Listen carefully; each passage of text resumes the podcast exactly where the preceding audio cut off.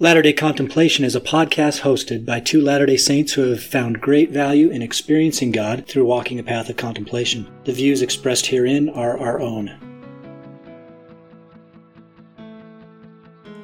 Hello and welcome to Latter day Contemplation. We're your hosts, Christopher Hurtado and Riley Risto. Latter day Contemplation started as an exploration of contemplative practices from many traditions to enhance our discipleship of Jesus Christ. We're by no means experts in the topics we discuss, but what we have is an openness to questions, a hunger to discover truth wherever we can find it, and a desire to share in the transformative life of inner peace. We love that you've joined us, and we hope that you find value in this community.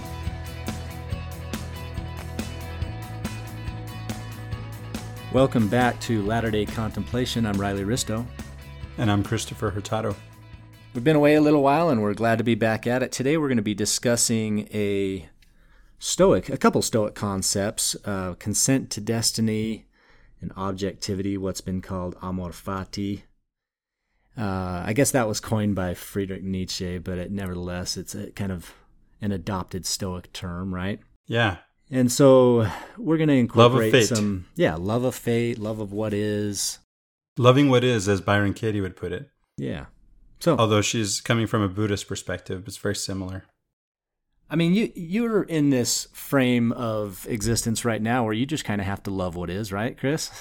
I have no other uh, alternative. I don't get to change it. Yeah, you've been dealing with some some ongoing kind of chronic back pain and not a lot you can do about it. Although you've tried, you've done some physical therapy and chiropractic and medication, but uh, it's just still yeah, you, still hanging around you make a really good point. There is a lot I can do, but that I don't get to decide whether it works. I get to decide what I do. You know, I still I do the things. You know, I move, I I walk, I bicycle, I swim, I rest. You know, I can do all those things. I go to the chiropractor. I've had this, that, and the other injections.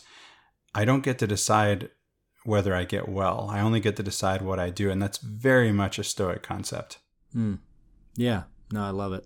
I mean, there is a whole um, set of people who are of the mindset that you know your mind heals your body and and you can decide to be healthy and all that stuff. I mean, I think it's pretty clear you would like to be, right? Absolutely. Well, again, you can you can choose your course of action. You just can't choose the the result, right? So maybe make maybe me making that choice, and I am making that choice, and I I make daily affirmations uh, that you know to back that up but I still don't get to decide whether that actually works or, or in what timetable it actually works. Yeah. I do trust it's working. Everything that I've done is healing me. But no one thing has healed me yet, right? Mm-hmm.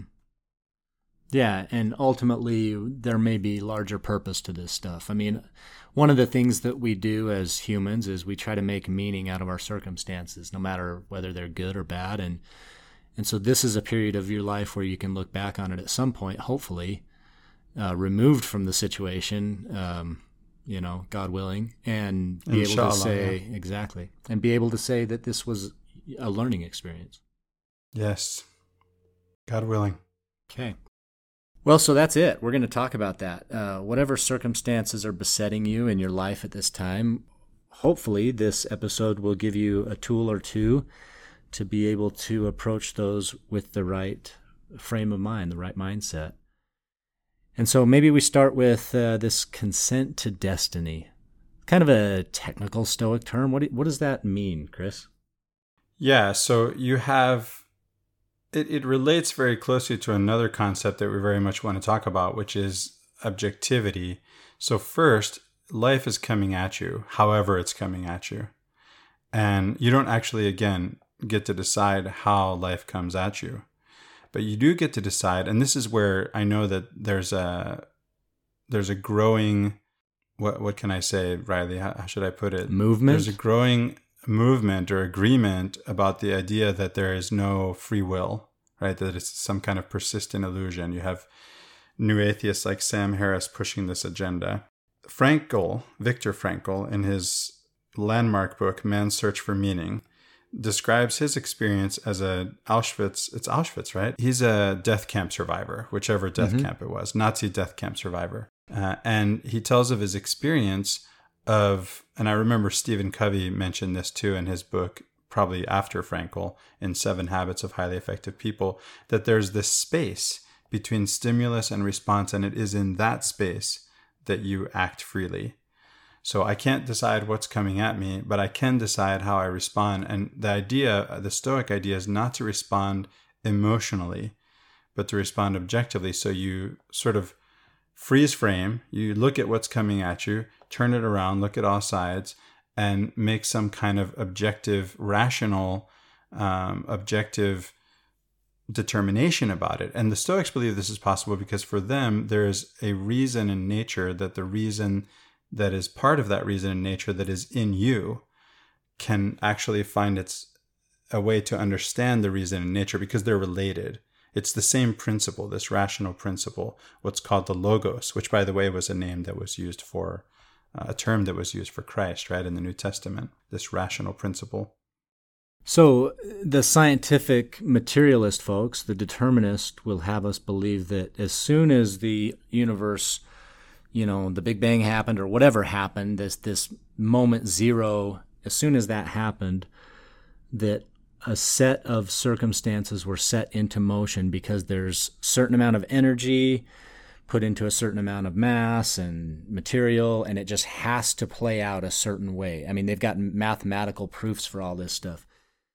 And I mean, even from a mathematical standpoint, you look at quantum mechanics, for instance, and there's this observer effect. I, am not sure if that's what it's actually called, but essentially, if you take some electrons and you shoot them at a screen, and you've got you know some uh, blocking mechanism in front of it, uh, it the electrons will line up in, in an array behind that screen, and and you can actually see it after the fact, and there will be you know one, two, or three different arrays that the electron splits into as a result of being blocked by these two impediments. But when you put a camera on it and it's observed, then the electrons act differently. And I'm not sure if that's a great way to explain it. I'm sure there's mathematicians out there that can do it, but the the point of it is is that the observer, in this case just the video camera watching it happen, changes the motion of the electrons. And so if if we put ourselves into that sort of, you know, relationship or allegory and we say, well, we're the observer, you know, we're the ones that are watching life unfold and just the fact that we're there and seeing things happen means the universe acts just a little bit differently. And it's not hard to understand that from a personal standpoint because there's whatever happens let's say there's an accident and there there are bystanders and they witness the accident we know that if we ask them what happened that even though one thing happened you'll get as many different stories about what happened as there are observers you know witnesses of the accident. And so that's an that's i think a, a concrete example of how that works. Yeah. Yeah. And there's the telephone game. That's the same sort of idea right? Uh, the more a message is transmitted from one to another, the more the story changes. And, and that's the story of history. Same thing. So, this consent to destiny, it, it sounds like destiny is this, you know, unmovable, rolling giant stone down a hill that no one can get in the way of. It just is what it is. But all around this stone rolling down the hill, there are reactions. So, it's the response that you're talking about, right? And how we react to that stone coming down the hill is within our control. How we, the stone itself, we have no control over. That thing's going to roll. But yeah, but to further your analogy, we, Riley, we could we could choose to throw uh, another stone, a smaller stone, in the path of the larger stone and divert it. Ultimately, it's going to end up somewhere, and somebody's going to have to accept that. But you can see that on the along the way, I have choice and I could actually divert that that path, right? That's still possible. And mm-hmm. so that's why I act. Uh, we would never want anybody to get the impression that to be a Stoic means that you wouldn't act because what's the point uh, when everything is determined? The Stoics do believe that everything is determined, but we don't have to worry about that. As a matter of fact, those kind of questions weren't even dealt with by the most famous Stoics that everybody knows. People know Seneca, Marcus Aurelius, Epictetus. Musonius Rufus is a lesser known uh, you know, Roman Stoic, but most people have never heard of the Greek Stoics, and a lot of their writings don't even come down to us. They were writing about physics. Their their idea of how we should behave, how we should live, how we should act comes from the way they think that reality works. We can disagree with how reality, with their conce- conce- conception of how reality works, and yet we can still choose to act in this way for our own reasons because we do think that ultimately what what ends up being the case isn't entirely up to us. And by the way, that's because everybody else has free will too. That's one reason why. That's one explanation for it. That's why we can't ultimately decide what happens. But whatever happens, we have to be willing to accept it. That's the idea of consent to destiny, or amor fati, as you put it from Nietzsche, love of fate. This is my fate, and I love it. I mean, so we've got Nietzsche expressing this idea in the 19th century, but this concept is really old. And and you mentioned the ancient Greeks, and and but this exists in Christianity as well. You have this uh, this moment in the Garden of Gethsemane where Christ says to his Father, "If it be possible, let this cup pass from me. Nevertheless, nevertheless, not my will, but thine be done." You know, it's it's almost like there's space that he's allowing or recognizing for action to take place. And yet at the same time acknowledging that if there are circumstances beyond his control, he's willing to, um, you know, just live with that. Yeah, ne- let this cup pass. Nevertheless, I consent to destiny. Mm-hmm. Right? I'm a good. It's interesting because the the Stoic ideas and the Christian ideas do actually match up a lot, and it turns out that the predominant philosophy at the time of Christ was Stoicism. Ro- the Roman religion, as we would call it today, was the philosophy of Stoicism. So there's a little bit of an ambiguation there, right? Let me disambiguate. The philosopher Pierre Hadot, who wrote the uh, Philosophy as a Way of Life, the book Philosophy as a Way of Life, which I recommend at least reading the, the the title essay, Philosophy as a Way of Life, is an essay within the book that takes the title from the essay you can download a PDF free. Uh, I've, I've found it just by Googling it.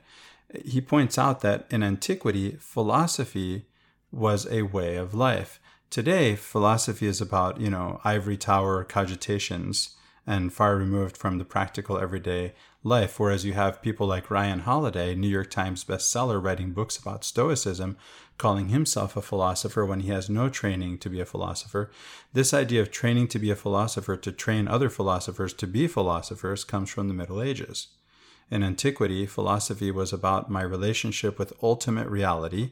That's another word for another way of saying God, if you believe in God. And if you don't believe in God, then there's some other ultimate reality. But the point is, behind all of it, there's something. And so, ultimate reality I have to deal with, and the way that I deal with it nowadays, we call that religion. In antiquity, it was called philosophy. For them, what they called religion, for us, looks more like support the troops. USA, USA, support the troops. Right or wrong, by the way, it's about the relationship of man to the state, whereas philosophy is about the relationship of man with ultimate reality. So that's more like our religion today. And these two philosophies or religions if if they uh, are coexisting at the same time, I don't know whether one was influenced by the other, but I do know that Seneca and Jesus are born around the same time, some, sometime between 6 and 4 BCE, and that they're both Stoics, even though one calls himself a Stoic and the other calls himself a Christian. Just kidding, he doesn't call himself a Christian, but you know what I mean. Well, I like what that you bring up that you know philosophy in in antiquity was really a practice. It was a way of life and it wasn't a way of thinking it was a way of doing.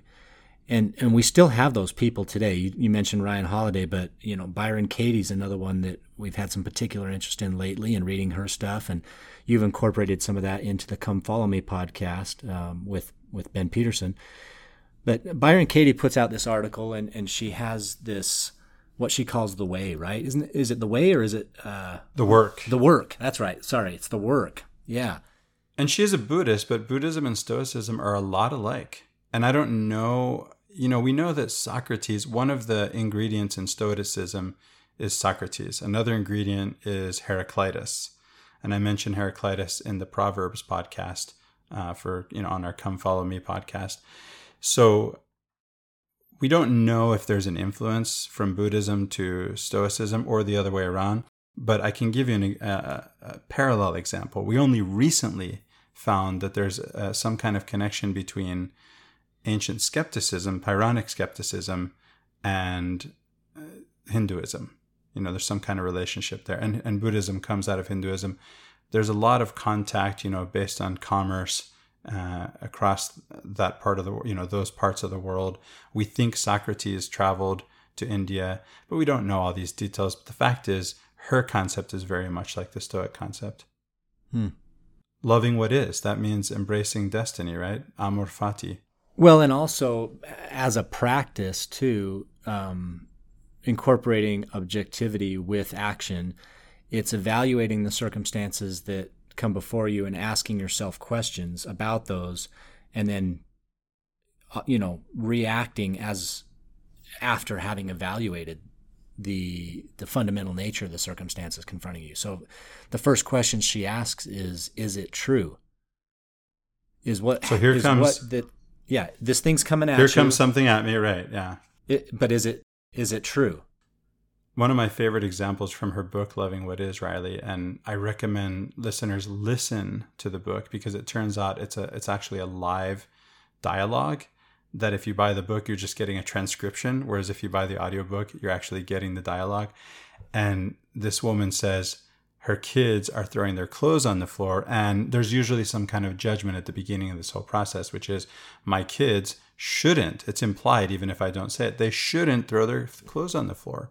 And Byron Katie shows up in this tender, she's just so sweet. She just says, Sweetheart, pause. That's what kids do. You're just, you, that's what they do. Yeah, so it's that key word shouldn't, right? Yeah. You say they, they shouldn't throw their clothes on the floor. Well, Riley brings up the first question Is it true? And of course she says yes. Yeah, it's true. They shouldn't. They shouldn't throw their clothes on the floor. What's the next question, Riley? The next question is Can you absolutely know that it is true? Now, sometimes if someone's stubborn, you have to ask this question more than once. And this may be you, by the way. You might have to ask yourself this question more than once. Yes, I absolutely know it's true. Well, okay. At some point, we have to realize if you're really if you have any kind of epistemological humility, you realize you can't know that that's true. By the way, evidence is to the contrary because they're doing it. so if I admit, okay, no, I can't absolutely know it's true, now what? Well, now you have to make a decision. You know, how do you react? What happens when you believe the thought? So this question is about if I believe what I'm saying, they shouldn't throw the clothes on the floor, then how do I react? It makes me upset it just bugs me that they're doing it. And and see the point we're getting at here is if you didn't say they shouldn't throw their clothes on the floor, then you wouldn't be bugged. And this brings up a really important point about stoicism. The point of stoicism. We haven't mentioned that, Riley. The point of stoicism is what they would call ataraxia, which is just a Greek term that translates undisturbedness. My goal as a stoic is to be undisturbed, right? To be and, and this is what we think of in today's dictionary definition of stoicism. We see someone who is just unmoved by the by the events, whether someone dies or whether something happens, they're just calm, cool, and collected. Yeah, I love that. So and I don't feel calm, cool, and re- collected when I believe my kids shouldn't throw their clothes on the floor, and they do, because I have this unmet expectation. And so the idea is to manage your expectations, since you can't manage other people's actions. Well, and it helps us to place properly, let's call it the blame for our emotions where they belong. And that's back at, uh, at the belief that something should or should not happen.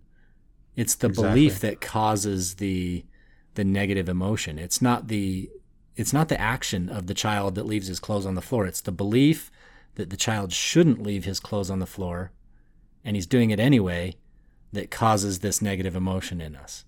And so if we change our mindset about what should or shouldn't happen, and especially if we do it based on evidence, as you said, evidence to the contrary, kids leave their clothes on the floor all around the world. Yeah, exactly. And and so if I'm willing to accept, if I'm willing to admit rather that how I react when I believe kids shouldn't throw their, throw their clothes on the floor and they do, then what's your next question? This is according to Katie Byron's The Work, right? Yeah. Who or what would you be without the thought? And that's what you've been getting at all along, Riley, right? Yeah. Yeah, that you, it, once you've identified that it's the thought that creates the negative emotion, you you then have a choice there too. It's like, can I can I just change my thinking and change my mood? yeah. Hey, by the way, Riley, I didn't mention this. I, I think you know this, but for the listener, you know, Byron Katie is Stephen Mitchell's wife.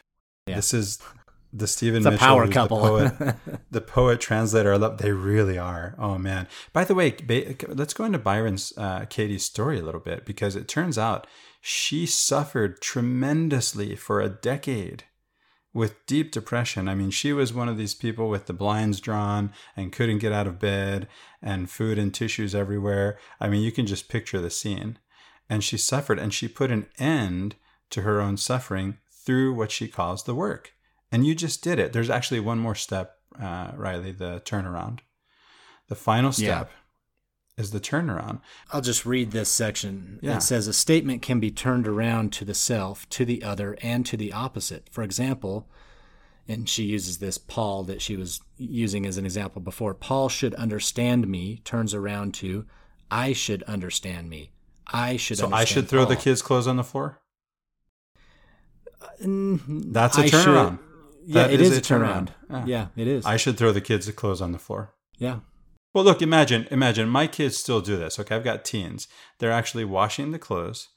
They're taking the freshly washed clothes and throwing them on the floor in a pile where they will then deal with them. Okay. So I've told them all their lives don't throw clean clothes on the floor. You just wash them. You shouldn't. They say you shouldn't should on people. I have to admit, I I did do that to my kids a lot. I told I told them you shouldn't throw your clothes on the floor. They're clean and the floor is not clean. What if I just said, well, I guess, you know, if that's how they're going to put them away, they got to go on the floor first. Why don't I just walk in there if I'm the one taking them out of the dryer and just dump them in a pile on the floor? Then they'll know what to do next. hmm. That's what they're going to do anyway. They're going to throw them on the floor and then they're going to sort them and put them away from there. So I should throw the kids' clothes on the floor. What about, to, so that's to the self. What about to the other? Paul shouldn't understand me. Or Paul shouldn't in, in understand. Case, yeah. Yeah. So the kids should throw of, their clothes on the floor. Well, or, or, the you shouldn't expect the kids to understand you. Well, this, is, this isn't about it. This isn't about understanding Paul. This is about the kids throwing the clothes on the floor. So the turnaround for the kids throwing the clothes on the floor. The first one is I should throw the kids on the floor, kids' clothes on the floor. The second one is the kids should throw the kids' clothes on the floor. And finally, I don't know that the examples are different. Paul shouldn't understand me is different from the cl- the kids shouldn't put the clothes where they belong. You just you find different ways because you realize your interpretation is not reality. That's the point of the exercise, right? The point of the exercise is there's reality and there's your interpretation of reality. And going back to the Stoics, I can't decide who's my favorite Stoic, Riley. Sometimes I say Musonius Rufus because I do think he's really cool and uh, nobody knows him. So I, I, can stand out, right? I can be different. I don't pick Marcus Aurelius or Seneca, or, or but I love all the Stoics. Uh, but you know, the Enchiridion, the manual of uh, Epictetus, begins by making a distinction between some things. There are some things you have control over, some things you don't, and then it mentions within your control are things, basically what you do, the things that you do, and without your control not within your control. It's everything else. It actually says everything else. And so then it tells you you should focus on the former, not the latter, meaning focus on the things that are in your control and stop trying to control things that are really beyond your control. The the Alcoholics Anonymous prayer comes from this concept, very much a stoic concept. Help me to accept the things, you know, that I can't change and to change the things that I can change. That's a paraphrase. Yeah, so it, you know, if we go back to the the kids throwing their their stuff on the floor, the the the real question to ask, the turnaround in this case is, you know, kids should throw their stuff on the floor, and then it's a matter of just making a decision for yourself. And there's a couple ways to approach it. You can try to influence the circumstances that that influence kids to throw their their clothes on the floor so you can offer incentives or disincentives for them to do so Or it can just change your mind completely and, and you accept the fact that kids do this and you clean it up happily as a, as a matter of service. So there's just, it, it's just a way to kind of change your mindset about how circumstances cause various moods or feelings within you for, you know, for good or evil. One of the things I learned from observing one of my mentors, so it's not something that he said or, you know, explicitly taught me. Sometimes our teachers teach us by their actions without even, they're just doing what they do, right? Without even intending to teach. And I, I also noticed it just by observing myself, and that is that if you're the one who cares about the mess, you're the one who's going to have to clean it up. Because the reality is, the other people aren't saying there shouldn't be a mess here. So why would they think they need to do anything to clean it up, right? If you're the one who thinks things shouldn't be the case, then do something about it. I remember I would complain, my students, when I taught philosophy at Utah Valley University, students were supposed to know how to write before they came to me. Of course, look, look at what I just did. They're supposed to, right? They should know how to write. They were required to take a writing class I thought they should know how to write. You know, if they if they took the writing class, this was again my expectation is unrealistic because that's just not how things are. I have to accept the way things are. But I did at one point. Instead of complaining, I decided that I would become a part of the solution instead of just complaining about the problem. And I said, sign me up to teach English. And I started teaching English at Salt Lake Community College to teach students how to write. That's one thing I could do. I had no control over whether or not they could write uh, I could I could keep them from my class if they hadn't taken the class. But what if they took the class and they still couldn't write? That was very typical. Nothing I could do about it except to either take some of my class time away from philosophy to teach writing, or to go teach writing to the students who haven't gone to philosophy yet. Well, and this points, you know, directly to D&C 120 that that talks about the difference between coercion and persuasion. You know, there we can have certain beliefs about what people should or shouldn't do and you know inflict punishments based on the beliefs that we have about you know those various actions. Or we can try to make the world just slightly better by making people not making but uh, persuading people to want to do those things that we want them to do. So that's that's using positive influence. That's using patient instruction and being a part of the solution rather than just complaining about the circumstances. Yeah, you know, complaining about the circumstances is not stoic. And it's very much another LDS concept that mm, that comes to my mind is this idea of kicking against the pricks. If you're complaining about the about reality, which is as it is because it is that it is and it will be what it will be. And and that's exactly what the ultimate reality we believe in uh, that's the the God of Israel, right? Which who says, "I am that I am. I will be what I will be," and that's just ultimate reality. That's the case. That's the answer to Job. God's answer to Job is, "I am that I am. I just do what I do. I be what I be," and whatever ideas you had about what should be or shouldn't be have nothing to do with me. That's your that's you trying to impose that things should be or shouldn't be a certain way. His idea of justice, Job's idea of justice that he's trying to impose on God. Rather, I think we should have a conversation about justice sometime. Justice is another Stoic concept, but I want to expand the conversation about justice into something more than just what the Stoics thought about justice. So we'll have to revisit that. No, I can't wait to but, do that. You know, I think that's one that'll yeah. be coming up pretty quick. Yeah, but just to mention the Stoic concept of justice, it is really that you treat others in a way that recognizes this is very much again akin to Christianity. Christianity and Stoicism are are very much alike in different ways. Uh, in many different ways, there are two books, at least two books that I know of, book length treatments of Stoicism and Christianity and their similarities. And so the idea is, I recognize that that rational principle that is in me is also in you. And so therefore, I treat you as I would be treated. You know, I treat you with the respect and the dignity that you deserve as a fellow human being who embodies that same rational principle that is at the head of the universe and that is in you and in me. That imago Dei, the Christians would call it, right? that that image of God that is within you. So that's the point of um, that's the where Stoic justice comes from is that realization. Mm. And so it's very much becomes do unto others as you would have done unto you. Another Stoic concept that I'll just mention here as an aside is very much uh, something that Jesus teaches is this idea that your polis or your city or community is the whole cosmos, cosmopolitanism. So before Jesus, you know, if you think of the ancient Israelites, Yahweh is their tribal God. And so it's very much a nationalistic narrative that you get through most of the Bible. All of, you know, the the Pentateuch and even the the early prophets, right? The Deuteronomistic historians, everything from Genesis through Second Chronicles in the Christian Bible. But then you get these international writings and the wisdom writings, and there and then Jesus gives us more of this international uh, character, idea, feeling, which is just that we're all brothers.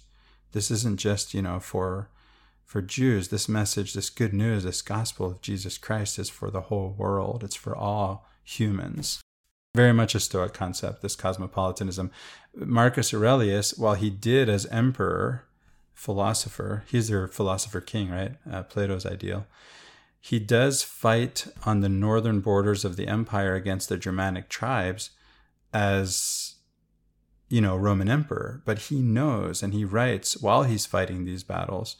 This is when he writes his meditations, the famous uh, writings which are to himself. The original title, Ton he auton, to himself, not really a book, but now it's a book you're reading the emperor's diary, his personal diary, his journal.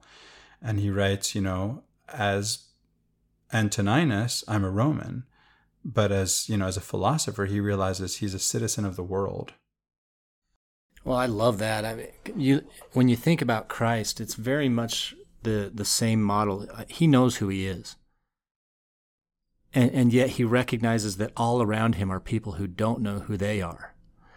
And so rather than try to command them into obedience, he puts forth this example. And, and, you know, it's ironic that the way that Marcus Aurelius does it is to lead them into battle, but you can take that again as, as a metaphor for life. You know, you, you show the example, you're leading your disciples into the battle of life. It, it can just be an extended metaphor. And so Christ, rather than just preaching obedience, an obedience model of improvement, he and by the way, I think I said it was D&C 120, but it's 121 where it talks about, you know, coercion and persuasion and which of those is, is the better of the two. Rather than than setting up this obedience model that's based on, you know, coercive um, penalties, and again, justice is there's this conflation of justice with punishment when justice is really about healing. And, and so a, a model of justice that is based on o- obedience or disobedience and, and punishment or blessing is one that there's no evidence for in this world. Let's just be honest. All around us, when people are obedient, you don't always see a positive outcome in their life. All around us, when people are disobedient, you don't always see them being punished. And, and so it just doesn't play out in reality. So if you're if you're Job, you you say, God, you shouldn't punish me. right? right? I didn't do anything wrong, right? Yeah. And well, and, and, and, and so the, he's uh, this is a microcosm. He's he's a metaphorical example of this philosophy playing out that so many people have is that why am I being punished if I'm doing the right things? Job's a perfect man and yet the worst things possible are happening to him boils all over his body, losing his family and his wealth. Everything bad is happening to Job, even though he's a perfect man. It's a perfect metaphor for Christ because he also is this archetypal perfect man. And yet everything bad is happening to him. Everything bad that's possible, he suffers in this, you know, extended metaphor of life. And so he's pointing the way not through an obedience model, which doesn't play out I mean, this is this is what's being illustrated by Christ, by Job. It doesn't play out that obedience necessarily leads to blessings, right? And so instead, he's pointing us to a model of experience. You look, you you confront circumstances as they are, and you you react to them in the best way possible. Through acceptance. He's really showing us the the concept of Stoic uh, consent to destiny. Yeah, yeah, it's acceptance. Accepting, Consent. you know, surrendering to to the will of the divine, of ultimate reality, whatever the whatever your concept of it is, whether you're Stoic or Christian, that concept differs. But either way, you have this ultimate reality that you submit to. Mm-hmm. That, and, and you do this out of a sense of, you know, of duty in Stoicism, and a different concept in Christianity would be out of love, right?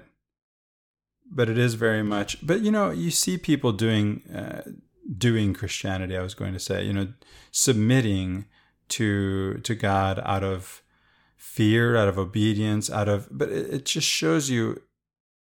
I think it shows an error in the in the concept of who and what God is, which is fundamental. You know, J- uh, Joseph Smith taught us that that understanding the true nature of God was fundamental to to all of life, really.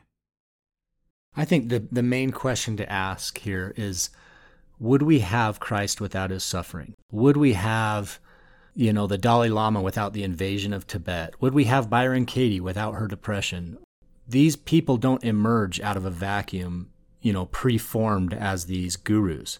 It doesn't work that way. So this idea of consent to destiny is what creates exceptional humans it's how we react to the circumstances that, that confront us that determines who we become. And so our our potential is really bound up in our in our trials.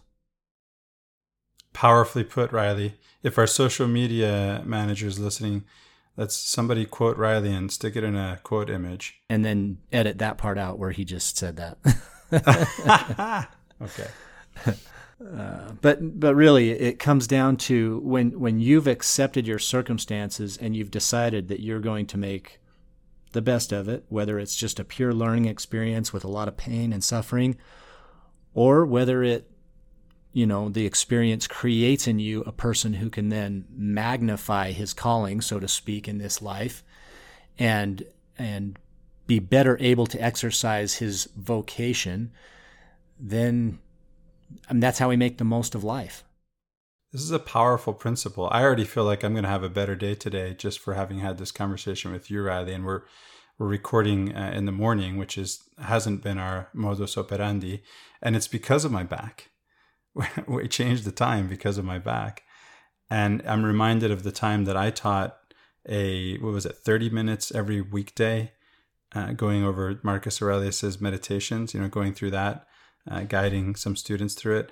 And I remember one particular student w- told me that she felt like she started her day with a shot in the arm from Marcus Aurelius, and like she had him with her. The emperor was with her, she would say, all day. and She felt like she had him there with him. And this is the idea, right? To hold up um, as as it, as Christians, you know, Jesus as a model, right? And she was doing that with Marcus Aurelius uh, a worthy model in in the context in which she did.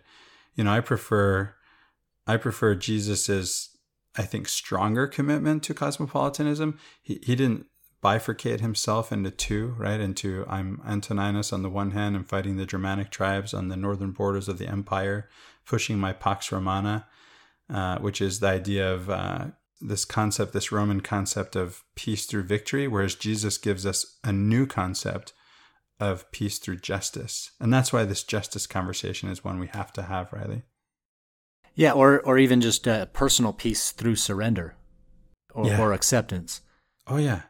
You know, I got into an extended conversation with uh, a couple friends of mine this last week. Um, one initially, and then the other one was sort of explaining the first to another friend. But this this idea that we've constructed, or the many ideas that we've constructed about atonement that are based on an obedience model of existence, they they create, or well, they they negate the opportunity for us to fully realize the potential that's latent within circumstances out of our control that we don't want but nevertheless they they steal you they make you a better person i i don't have a whole lot of um I'm not going to say respect, but I mean, it's not like I look up to people who have had the easy road their whole life. I look up to people who have come through things and come out the other side, um, you know, much stronger. And, and I think that's true for everyone, right? And, and so while we're in the moment, we never like to experience the things that are causing us pain or anguish mentally, physically, spiritually, emotionally. We don't like that stuff. But it's always with hindsight, we can look back and say, that made us stronger. That made us better. Yeah. That made us more relatable. Yeah. You know, that reminds me of another Stoic concept, which is some people, many people, think that the Stoics are emotionless.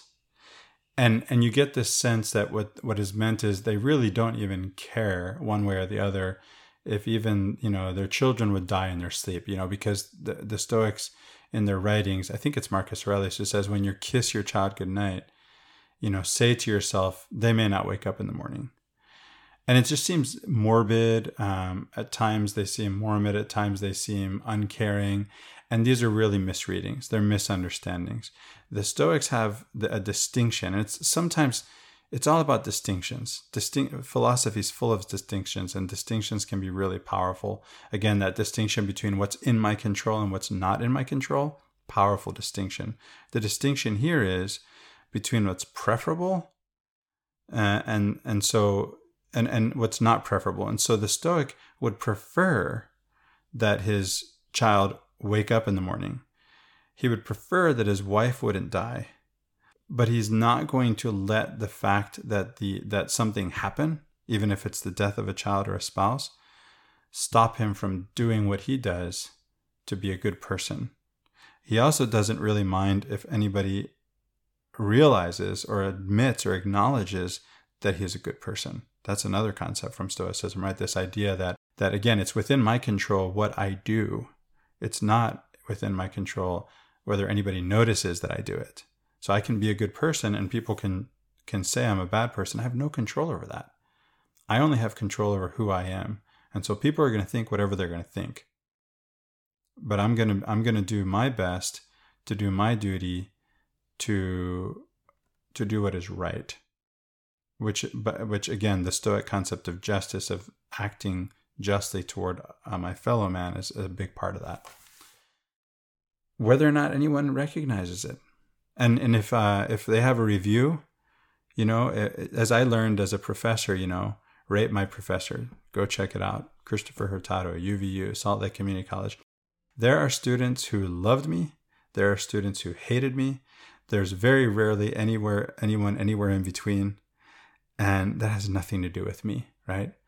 You know, they some say you could not approach him and get help. Others say he was so approachable and you could always get help and you realize I'm the same person. I'm reminded of Eugene England. Eugene England, the uh, LDS philosopher in his own right, even though he was an English professor at BYU, he was teaching at UC Berkeley and he was teaching Institute across the street from UC Berkeley. And he would cross the street from teaching Institute over to UC Berkeley and they would say, Here comes that conservative Mormon guy and he would cross the street from UC Berkeley to the Institute building, and they would say, Here comes that liberal Berkeley guy. And Eugene England just in the middle of the road saying, Hey, I'm just Eugene England. I just am that I am, and I do what I do. Do we feel, we still feel compelled to explain ourselves, though, right? I mean, because like, we, we might do something that we're satisfied with. And let's just break it down to something very basic. We're, we're at home and there's a bit of a mess. And so we step up and we, we clean some things. And then another person walks in, our spouse or whoever, and, and says, this place is, this place is a disaster. Maybe you left the dishes out, or maybe you didn't sweep the floor or whatever, or put the clothes away after the laundry was folded. But this place is a disaster. And, and you know, we still feel compelled to explain ourselves. Well, I mean, I didn't do nothing. I I wiped the tables down and I I emptied the dishwasher and I folded the laundry and and you feel compelled to justify yourself. Is that a positive response to to to to do that or is it is it something we should just leave alone and kind of sit with the moment and, and let the other person work out their emotions? Maybe the other person just starts cleaning and gets more and more worked up and angry at everyone else who who isn't cleaning. And are we okay just to sit there with that? Or should we help the other person along? Should we try to explain ourselves? Like those kind of real world circumstances. What's what's the good reaction there? You know, the first thing that occurs to me to say about a situation like that is that again, the Stoic concept is to recognize that no matter what you have done or haven't done, if you've done what you think is right, that was up to you. Whether someone recognizes it or not isn't, right? There's that. If you try to defend yourself to answer more directly your question, I think there's an there's a an admission somehow that you're a victim. Right? Because if you're not a victim, then why do you have to defend yourself? Or it's an admission so, that maybe you didn't do enough. Sure. Maybe you're like and, subconsciously and point, admitting to yourself, "Oh, did I really?" You know, because yeah, I'm not satisfied. Point, yeah, and at that point, Stoic objectivity has to kick in and say, "Well, this other person raises a valid point. I didn't do that," and then you do it. Or, you know, I I feel like I I did do my duty, and um, they don't recognize it, and that's out of my control. Hmm. I don't know where to go from here. Check your notes, Riley. so, coming back to the idea of objectivity, right, which is what we're really trying to determine here. What's the what's objective? So, somebody's coming at me, you know, with an emotional response, and I could have an emotional response to that too. But what the Stoics are teaching is no, you let your rational part rule over your emotional side. You let the, you let reason rule over emotion. And this is very much a concept that probably comes from Socrates. As I mentioned, Socrates is one of the ingredients that goes into Stoicism. You have Socrates, Heraclitus, and virtue, you know, the, the idea of virtue there, there are different ingredients from ancient philosophy that come together and produce a new philosophy that comes on the scene, you know, like Stoicism. Stoicism, by the way, comes from the Stoa Poikile, which is the painted porch where Zeno the Stoic met his students, and that's why to this day we call it Stoicism. They were the ones who met by the Stoa Poikile. So, this idea of objectivity is I need to again observe what's coming at me and not take it at face value. This is the contemplative part, Riley, right? Because you don't just take things as they come without any kind of filter. You you apply reason intentionally as a filter. You say, "Let me see what's coming at me. Let me evaluate it objectively. What's really going on here? Where is this really coming from?"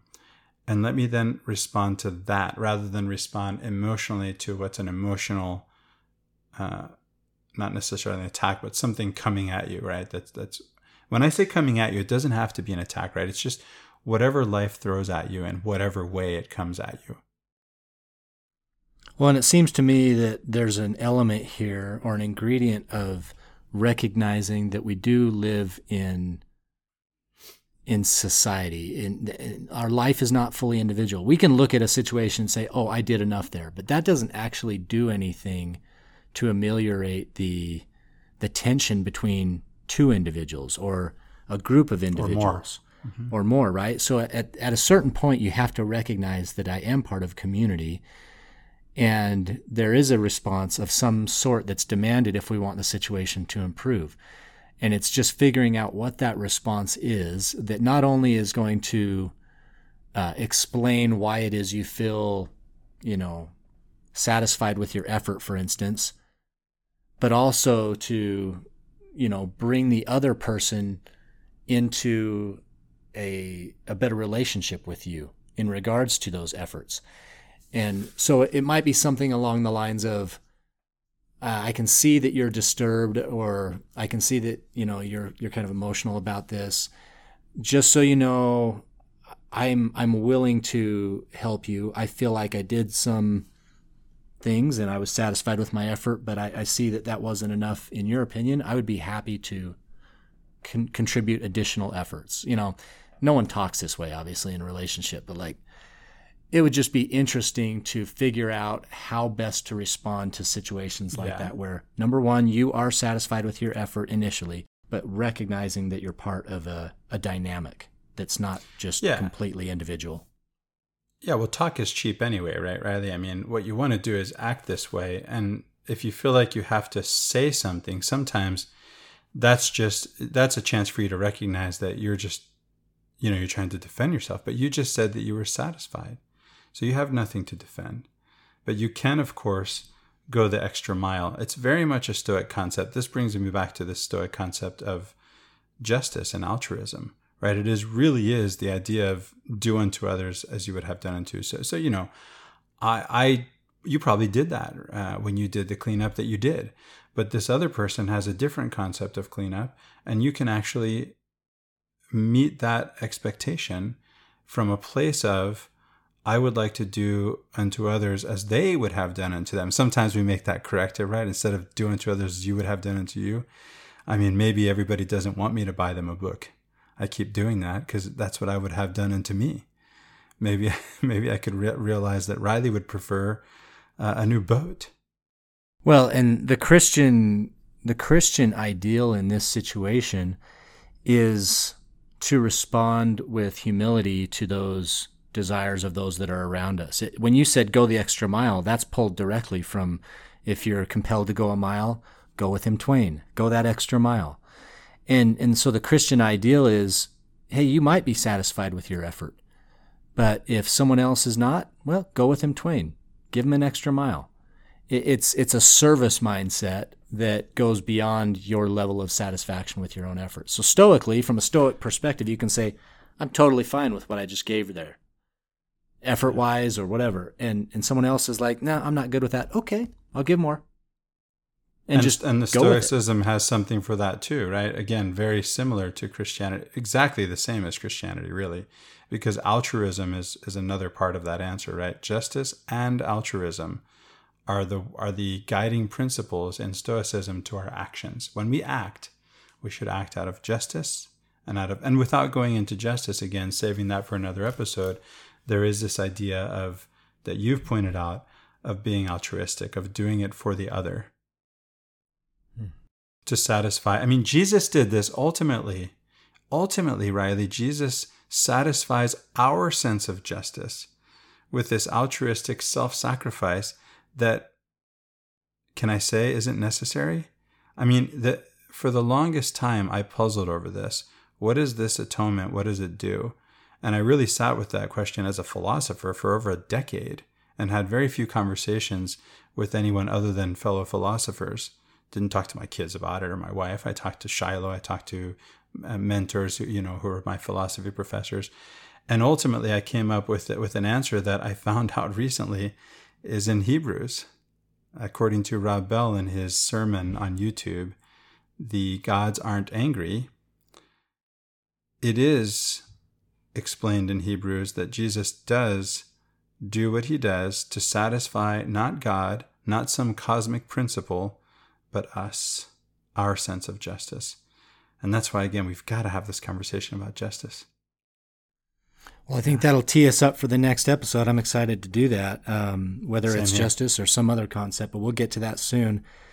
So this has been fun. I mean, we've been able to, you know, kind of tease out some some Stoic ideas and relate them back to our own Christian discipleship, and um, it gives us something to think about as we as we go throughout our lives. Is you know, how much control do we really have? And is control really the thing that matters anyway? Is it more about experience? And how can we live a, a more satisfied, you know, um, happy even life despite the circumstances that uh, beset us? And, and Stoicism has a lot of those answers.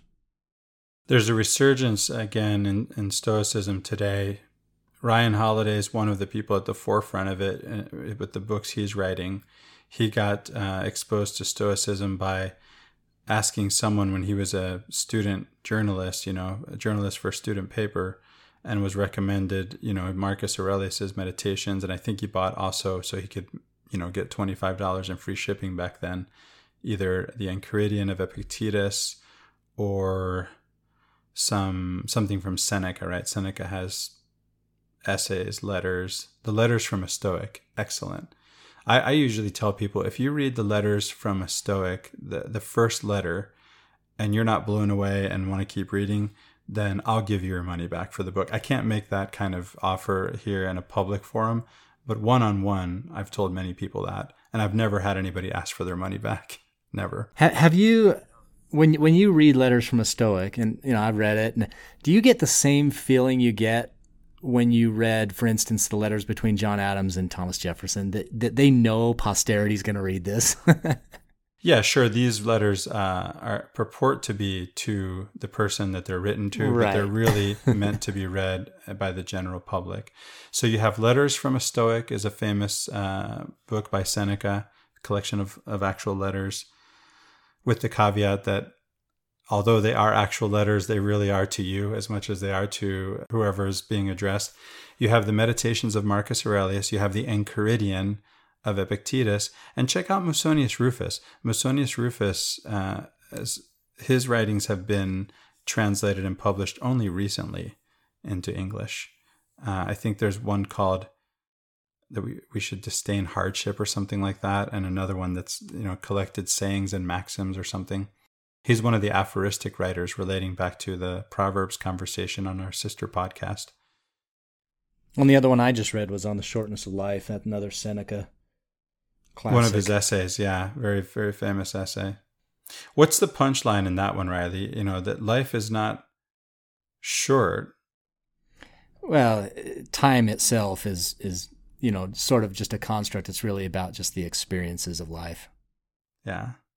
Well, we leave you with those reading recommendations and with the concepts that we've shared from Stoicism and from from early Christianity, reminding us that these these two religions or philosophies, again, depending on whether you're using the ancient or the modern terms, are very much alike and, and they have a lot to offer us, and that you can clarify your conception of Stoicism through Christianity, and you can clarify your conception of Christianity through Stoicism. I think you can do that. Um, this is one of the reasons that we explore on this podcast different traditions so that we can get different angles on the same subjects, right?